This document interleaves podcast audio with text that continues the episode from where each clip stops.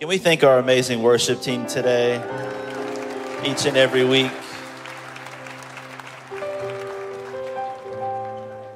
We are blessed.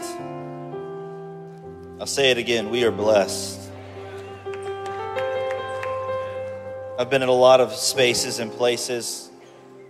And I believe that worship looks and sounds different in a lot of environments. But there's nothing like coming home and watching God do something special through the people of our church. I want you to know this every single person on this stage is a volunteer. Maybe you didn't know that, and maybe you didn't know that was a way that we did it. But, but a lot of places you go, and I'm not saying it's a bad thing, but I just want to show you the culture of our house. Every person that's up here, other than Pastor Jared Green himself, who's on staff, is a volunteer who gives of their time and practices and get, goes to the throne before they walk into this space.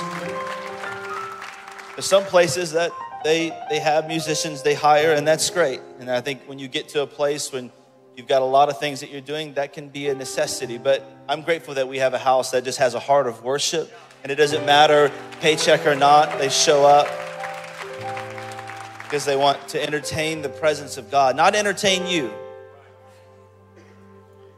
Well, I can preach on that for a minute but they want to entertain the presence of God so you can see how good and how faithful and how righteous and how holy and how great our God is.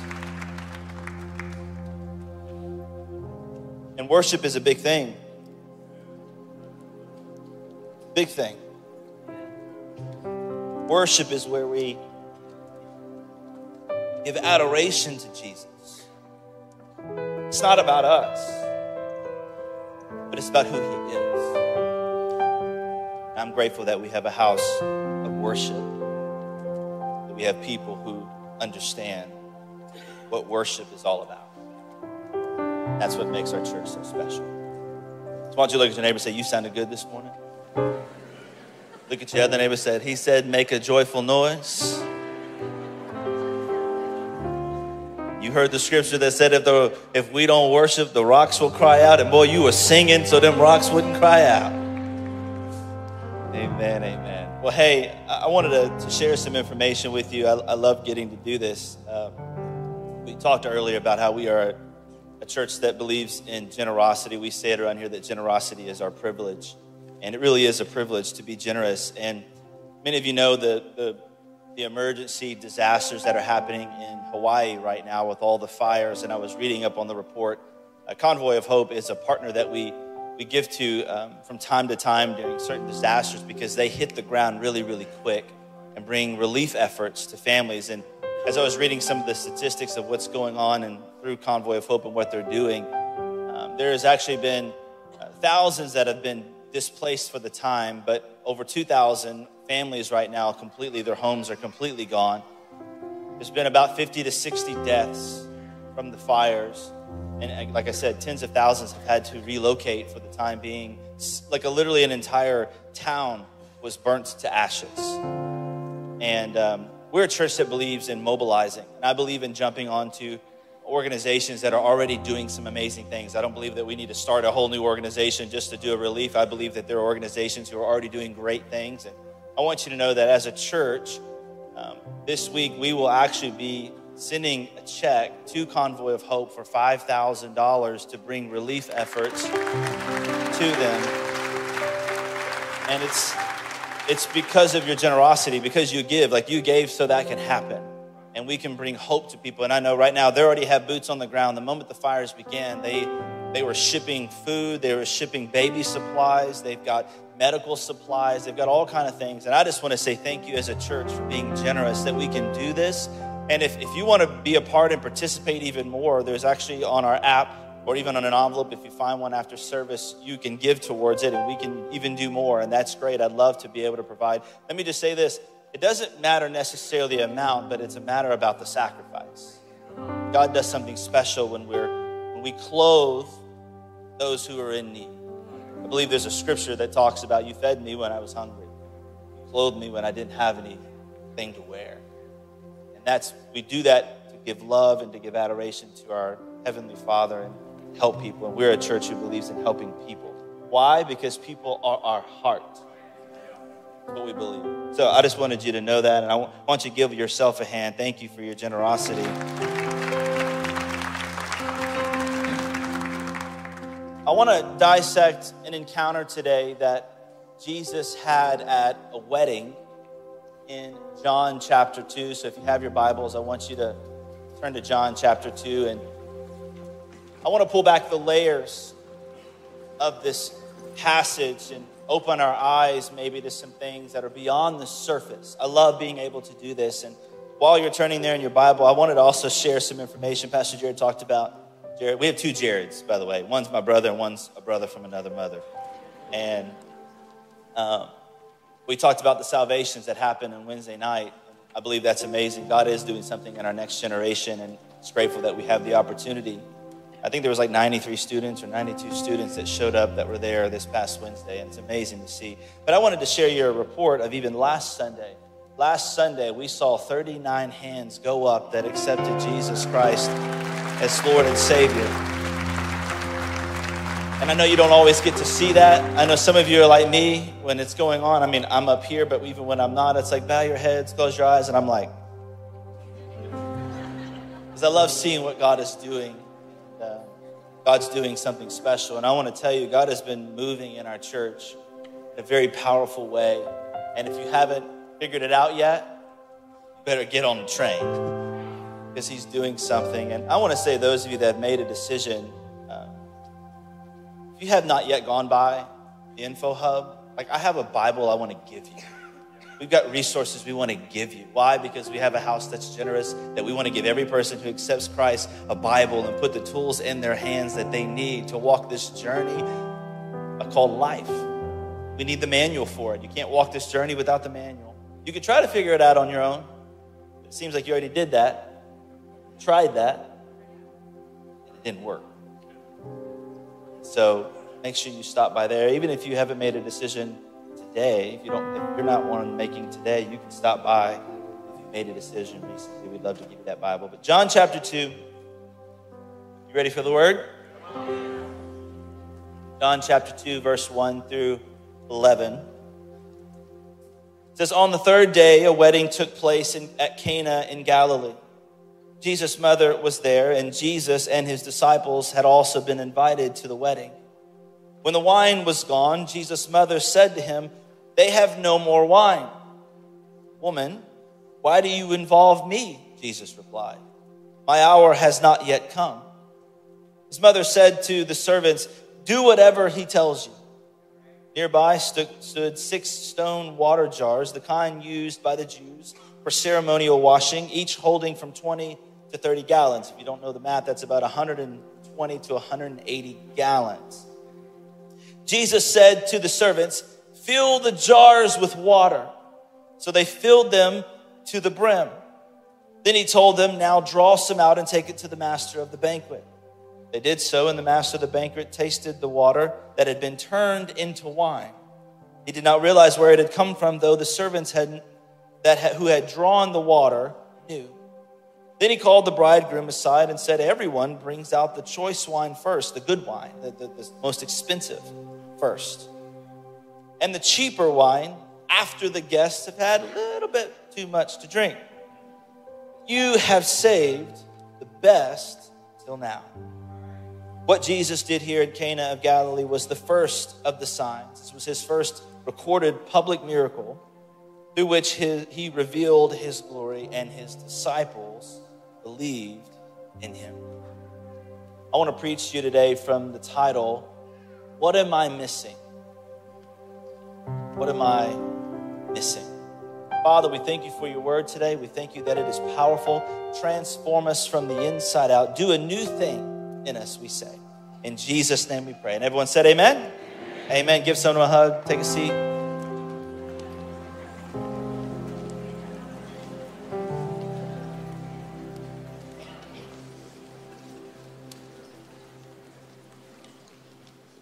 As we observe this text today, and as we dive into Jesus' first miracle, I believe that there is so much that Jesus is trying to tell us. Now, I've read this story many times. I've even acted it out in a musical drama that we used to do called The Messiah many times. And every time that I've read it, every time that I viewed it, all I saw it as was Jesus performing a miracle, doing something supernatural that was impossible for man to do. I never really looked at it as anything other than that. I mean, it's a miracle, like something supernatural. He turned water to wine, like he just wanted to keep the party going. Like, and, and that alone is enough for me. I don't know about you, but I'm okay with God just doing a miracle and that being enough for me. But we serve a God of miracles. The fact that God turned water to wine.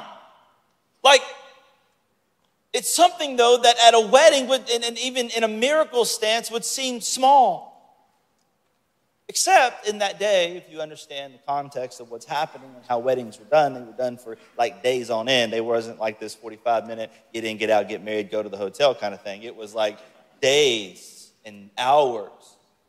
That day, if you ran out of wine, it was a massive disgrace to the groom and to the entire family.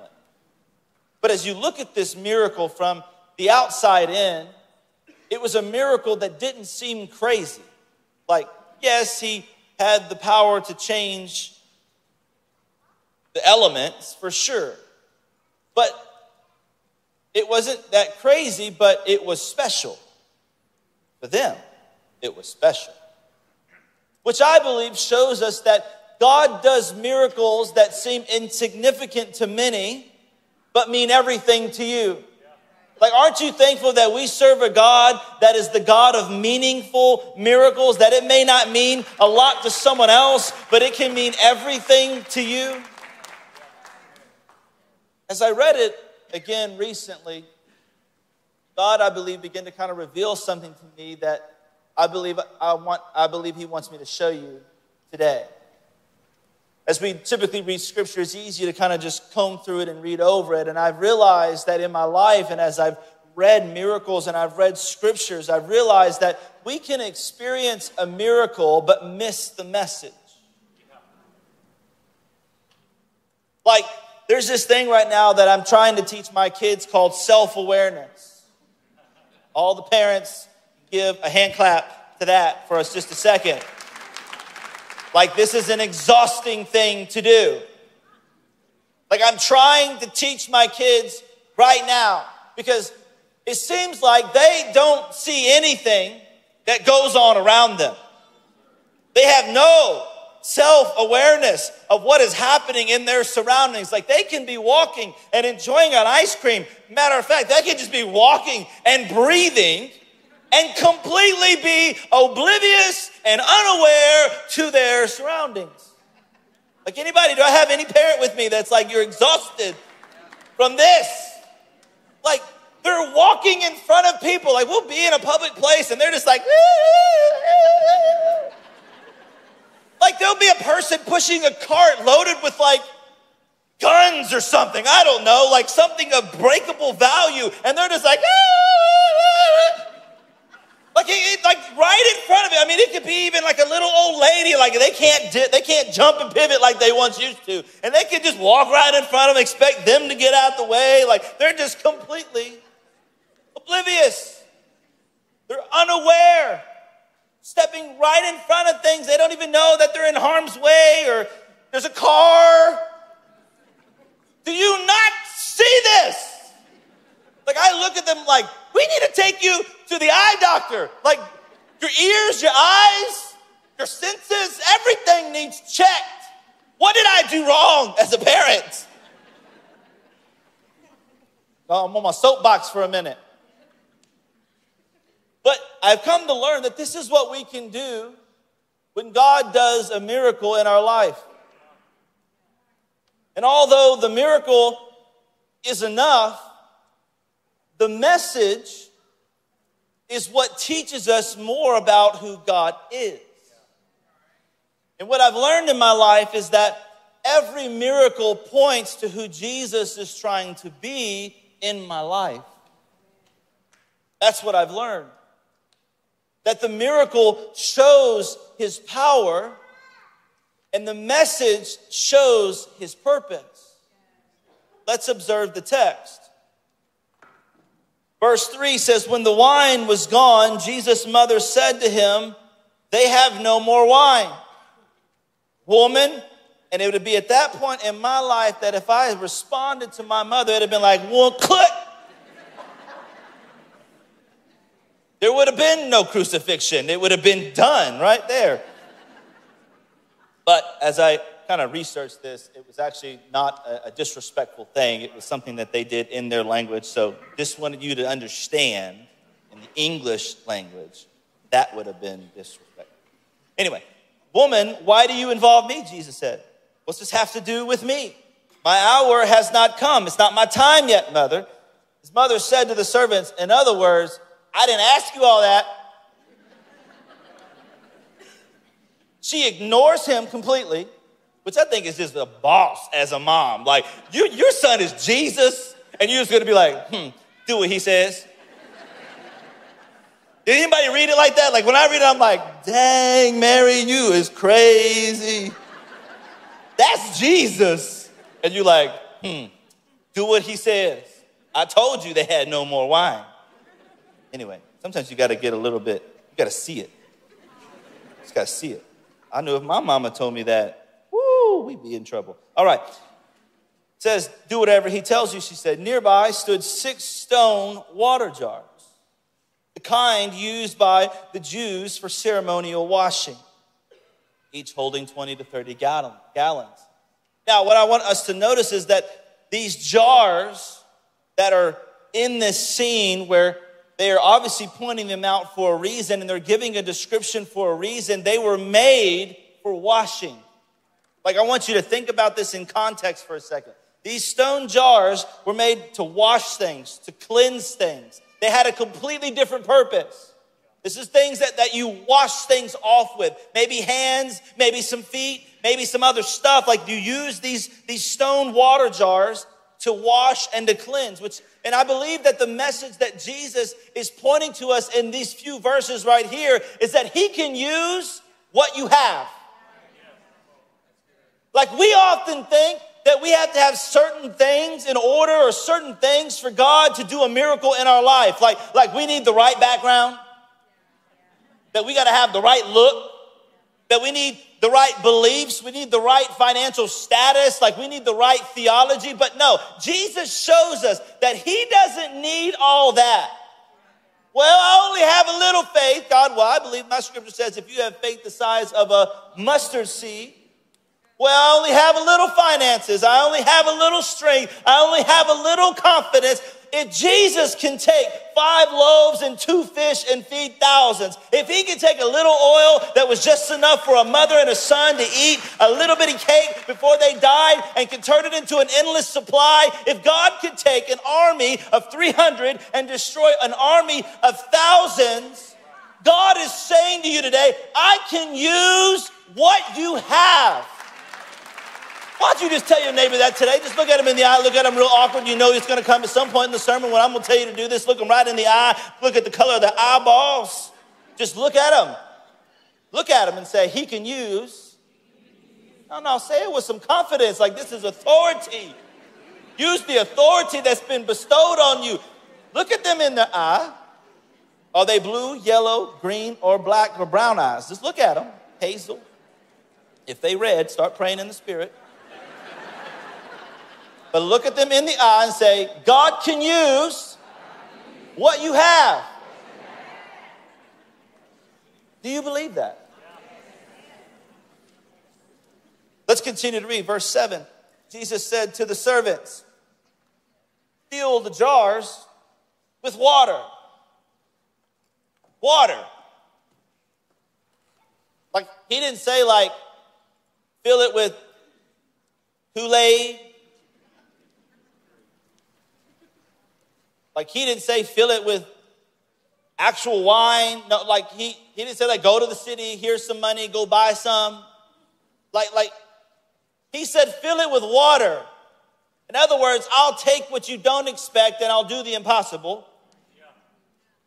That's a word for somebody right now. But he said to the servants, Fill the jars with water. So they filled them to the what? The brim. And I believe what Jesus is revealing to us is that he is the God of more than enough. Like he's a God who says, Fill it to the brim.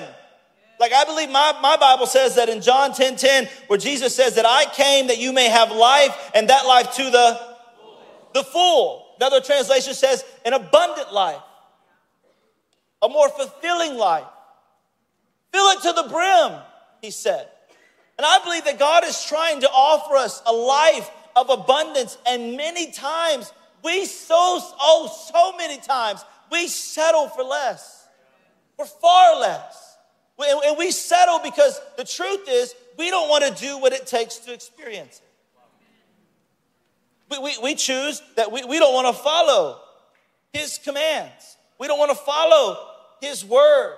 We don't want to be obedient to it. And so we often decide, well, we know better.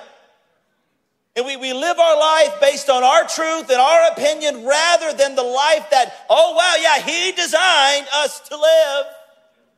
Like he is the creator, he is the designer, he is the instructor, he is like the, what do they call that? The, the, the, the per- composer of life. This is, God designed it. But yeah, we think we know how to run the car better than the mechanic does or the maker of it. Same context.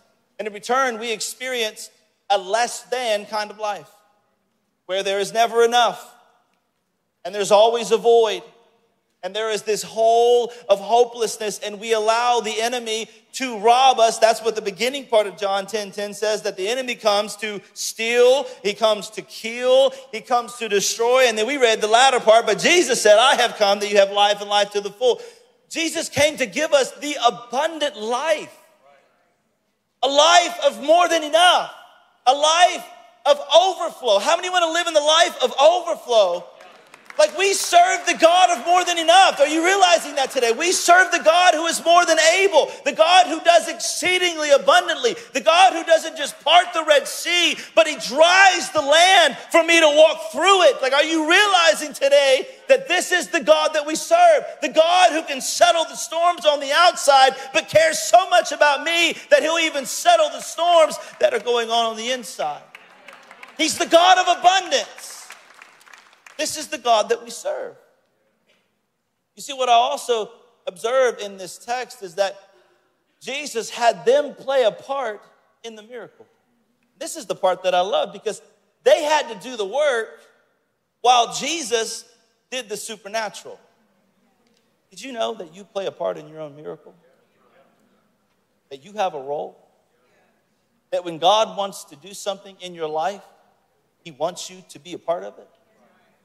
Like when Jesus healed the blind man, what did he tell him? He says, Go and wash off in the Jordan. He had a part to play. When, when Jesus healed the woman with the issue of blood, he told her, It's by your faith that you have been healed. She had a part in it. When Jesus healed the lepers, he told them to go tell the, the priests in the temple, and it was on their way to go there that they were healed.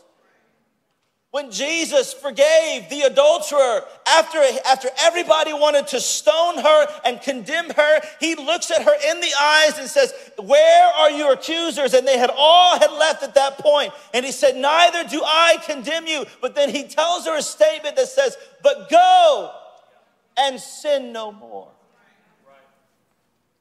Jesus does what he does, the supernatural, but we must do what we have to do. What do I mean? Well, you can't pray for God to heal your finances if you never do your part and get a budget and stop spending more than you make, or matter of fact, just get off the couch and get a JOB. Stop playing the lotto. It's not going to happen. I don't care if it's one point whatever billion right now. You, you, you can't pray for God to heal you from bitterness when you're harboring unforgiveness in your own heart. You, you can't pray for God to deliver you from your addiction if you don't get something called accountability. You can't pray for healing in your marriage if you never put in the work to see it through. And sometimes it's a short game. Sometimes it only takes a few weeks to get through a situation. Sometimes it may take years. But if you're willing to put in the work, if you're willing to take day by day, if you're willing to be consistent and show who you are in a consistent manner, if you put in the work, that's your part. God will do his part. We often expect God all the work. You see, it's in the process of the miracle that He wants to give us the purpose of the moment. He told him, verse 8, He said, Now draw some out and take it to the master of the banquet. You see, right here, the, the, the, place, this is what I want you to realize that what, what Jesus is trying to say right here. The place in which you draw from determines the life in which you'll live. Like if you if you draw from the jar of negativity, then you're going to get emptiness. If you draw from the jar of entitlement, then you're going to get a victim mentality. But if you draw from the jar of living water, you're going to get a new wine. And that new wine, that what that represents, what the what the what he's trying to show us, and what it represented in Scripture was new wine represented the Holy Spirit. It represented His harvest that was to come. I want you to look at your neighbor for a second. I want you to ask them a question. Ask them, say, "What's in your cup?" Some of you are like, don't ask me that question last night. It was water. Jesus said, keep the party going.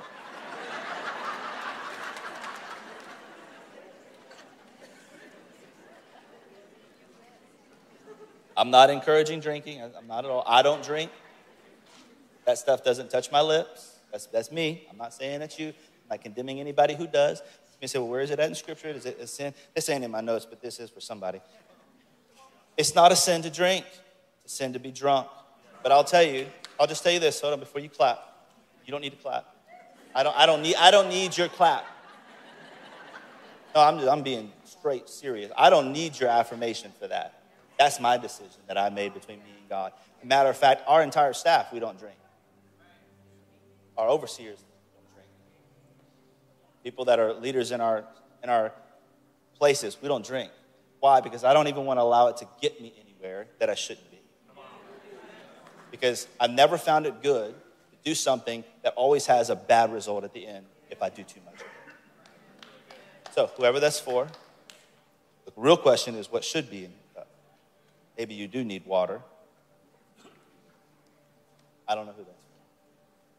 But as we continue to read, says they did so. They drew it out. It says they did so, and the master of the banquet tasted the water that had been turned into wine. He did not realize where it had come from, though the servants who had drawn the water knew. Then he called the bridegroom aside and said, Everyone brings out the choice wine first and then the cheaper wine after the guests have had too much to drink, but you have saved the best till now. What Jesus did here was the first of the signs, revealed his glory, and his disciples believed in him. Here's the thing that I want you to notice today this is the message that I want you to get that Jesus can take what is dry and empty, and he can take something that has run out and he can fill it up again. Like the main message of this story tells us that Jesus is our provider. We just sang about it a moment ago. He is Jehovah Jireh, the God who provides for my need. He is the one who gives and He's the one who takes away. He is the one who fills and He is the one who empties. But what I want us to realize today, and I've been waiting this whole sermon to get to this point, like I've been, I've been setting you all up for something that I want to show you. Like the, the, whole message I want you to get today, it all comes down to this moment. It all comes down to right here. It, this is what makes all the difference, and it happened in the very beginning. I want to see if you saw it. Verse 1 On the third day, a wedding took place in Cana in Galilee. Jesus' mother was there, and Jesus and his disciples had also been invited to the wedding. Are you reading it with me? Do you see it? On the third day, a wedding took place at Cana in Galilee. Jesus' mother was there, and Jesus and his disciples had also been invited to the wedding. Are you seeing it? Like, do you get what I'm seeing? Okay, when I, if you think you got it, then I want you to shout the word, because there's one word I want you to notice. I want you to shout it when I get to that part in reading. Shout as loud as you can, okay? You ready? It's class, particip- class participation. I need my water. I got it. It's nobody else. On the third day, a wedding took place in Cana in Galilee. Jesus' mother was there, and Jesus and his disciples had also been invited to the wedding. What? He been what? Do you see it? Do you get it? Like, do I need to read it again? I think I need to read it again because I don't think it was passionate enough in that word for you to actually understand. Like, when you get it, it's going to blow up. Like, it's going to blow up in your mind. Like, you're going to see something in your heart. Are you ready? On the third day, a wedding took place at Cana in Galilee. Shout it when you get there. Jesus' mother was there, and Jesus and his disciples had also been invited to the wedding.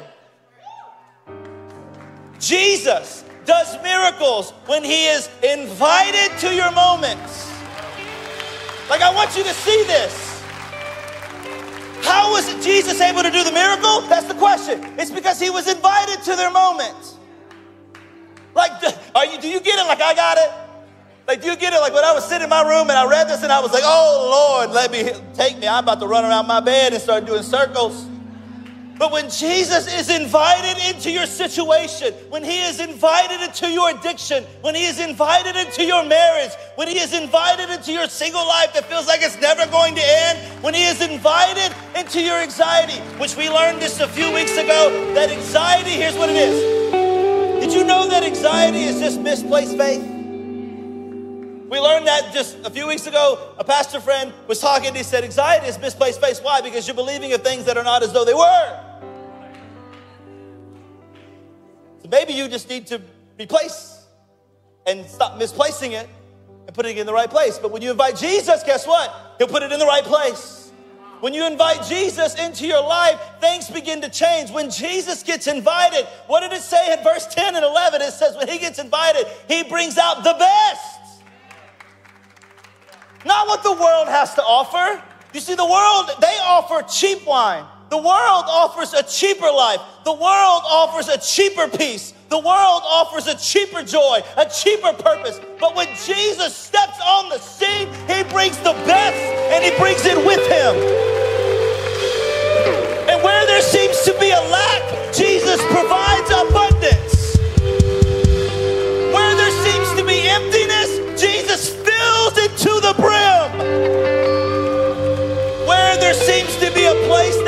Running dry, Jesus pours his living water. Woo, when Jesus gets invited. When Jesus gets invited, he takes what's dry, he takes what's empty, fill it up again. You fill it up again. If you just keep coming and inviting him, he'll just fill it up again. He'll pour new wine in you. Won't even realize it's happening. But when you go to draw out that next time, it's a new wine. But it takes you drawing and walking. And it, we don't know, it doesn't say in part of the scripture that when it turned, but somewhere in their lack of faith, maybe, or their faith to wonder why am I pouring water in a jar that's supposed to wash people's feet? But maybe that's what he meant to do was use the very thing that cleanses so he can pour into it and then draw without it and turn it into something that's a new wine and hand it. Jesus feels it's empty. Of course, his living water it's run dry. It takes me inviting him to my moment. So, what am I missing? What is it that Jesus is trying to show me today? Where am I drawing from?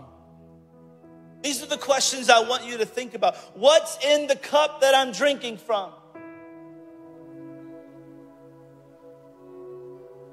Where do I need to invite Jesus into my life?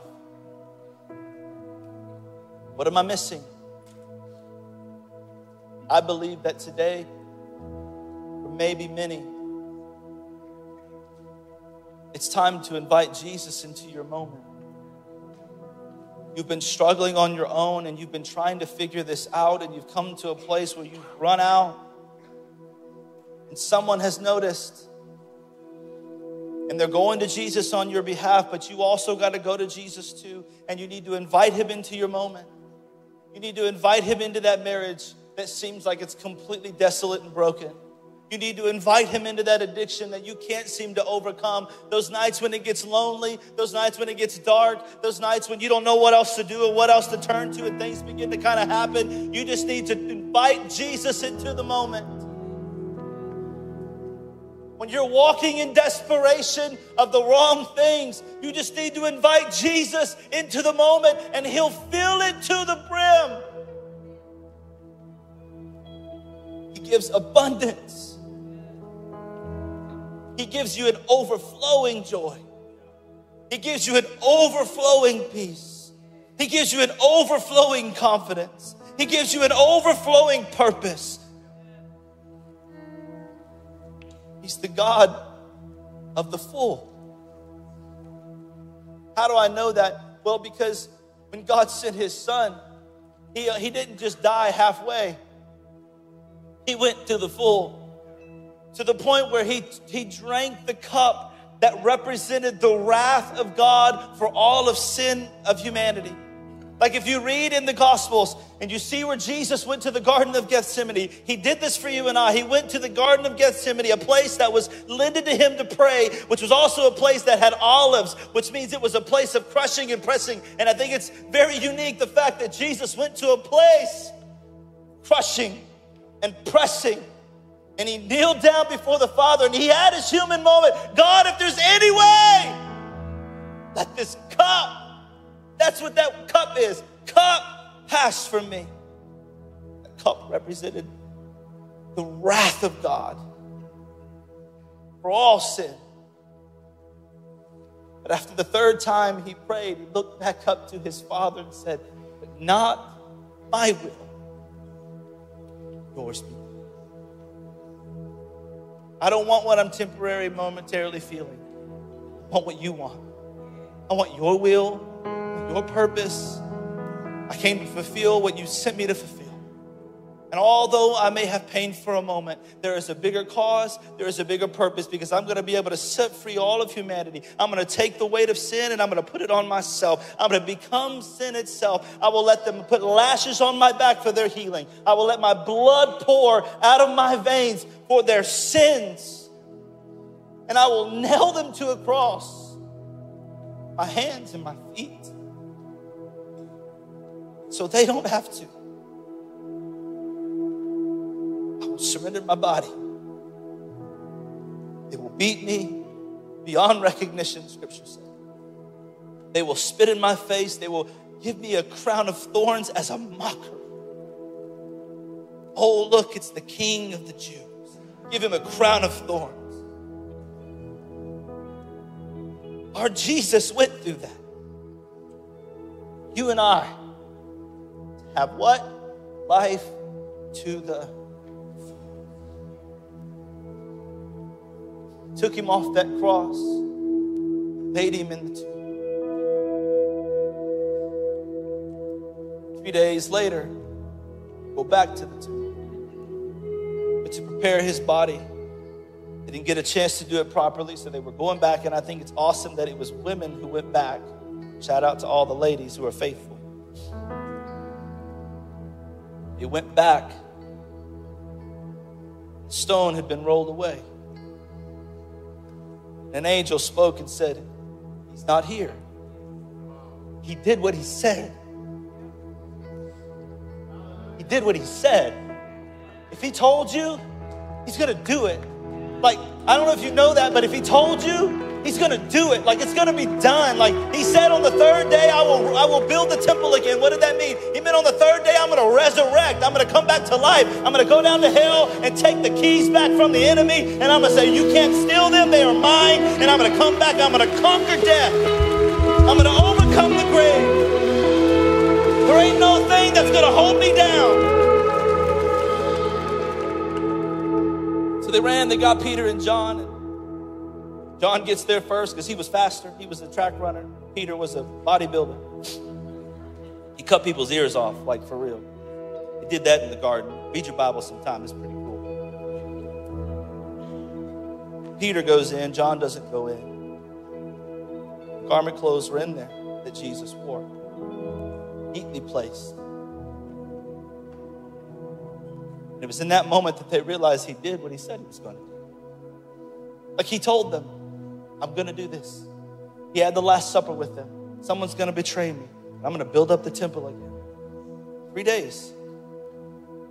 And he did all of that for you and I. With every eye closed, every head bowed in this room today. Maybe today, maybe your moment is right now. Maybe this is your moment to invite Jesus to your life, into your heart. The Bible says that if we confess with our mouth and we believe in our heart that Jesus is Lord and that God raised him from the dead, it says you will be saved. We are humanity who is in need of saving, and God sent His one and only Son to die on a cross, to overcome the grave, to die in our place, the beautiful exchange, and He fulfilled the promise. He did the atonement for our sin. Bible says that if we will call upon the name of the Lord, it says, You shall be saved. So I want to give you that, that opportunity today to invite Jesus into your life. Maybe this is for the very first time. Maybe you've been coming, you've been checking it out, you're watching online from the other side of a screen, wherever you're at in your life today, and you've showed up and you're like, I, I need Jesus into my life. If He can do miracles, if He can set me free, if He can break the chains of bondage off my life, if He can get rid of generational curses, if He can get rid of those things, I want what Jesus has to offer. Maybe you've lived for God, but you walked away, life got the better of you. Made some mistakes, you felt ashamed, you felt unworthy, you felt guilty. You found yourself back in this atmosphere today of church, and you're like, I, I just know that I've tried it on my own, and I it's not what I thought. I've gotten distracted. I've not really serving God like I need to. Today, you want to make that decision to rededicate your life. So, Jesus, I'm sorry. Give me of my sins, but I want you to become right at the front of my life again. Lead my life. You're one of those two groups of people, I just want to pray for you today. Every eye closed, every head bowed, and I'm going to count down from three. And I just want you to shoot your hand up as high as you can. If that's you, just hold it up for a moment. I want to see that hand. When I count down from three, just shoot it up. Ready? Three, two, one. Shoot it up. Shoot it up. I see you. I see you. I see you. I see you. Thank you, Jesus. Shoot them up high. I see you all near on the floor. I see you. I see you up there. Thank you, Jesus. Thank you, Jesus. I see you. Thank you, Jesus. Thank you, Jesus. Yes, I see you. You. Thank you, Jesus. Shoot them up high. Today, I want to invite Jesus into my life. I'm going to invite him to my moment. He can do his miracle. I see you. Thank you, Jesus. I see you. put your hands down. I want us to pray this prayer out loud. The prayer that I was talking about. We're going to call upon the name of the Lord. We're going to pray this prayer together. Say it out loud where your ears can hear you. Say, Dear Jesus, come into my life. Help me live a new life in you. God, I accept you as Lord and leader of my life. Thank you for sending your son Jesus die on a cross for me and raising him from the dead so I can have life to the full. Forgive me today. Wash me clean. I place my hope in you. I place my trust in you. I place my life in your hands. Lead me, guide me all the days of my life. In Jesus' name I pray. Everybody said a big amen. Amen, amen, amen. Come on, let's celebrate.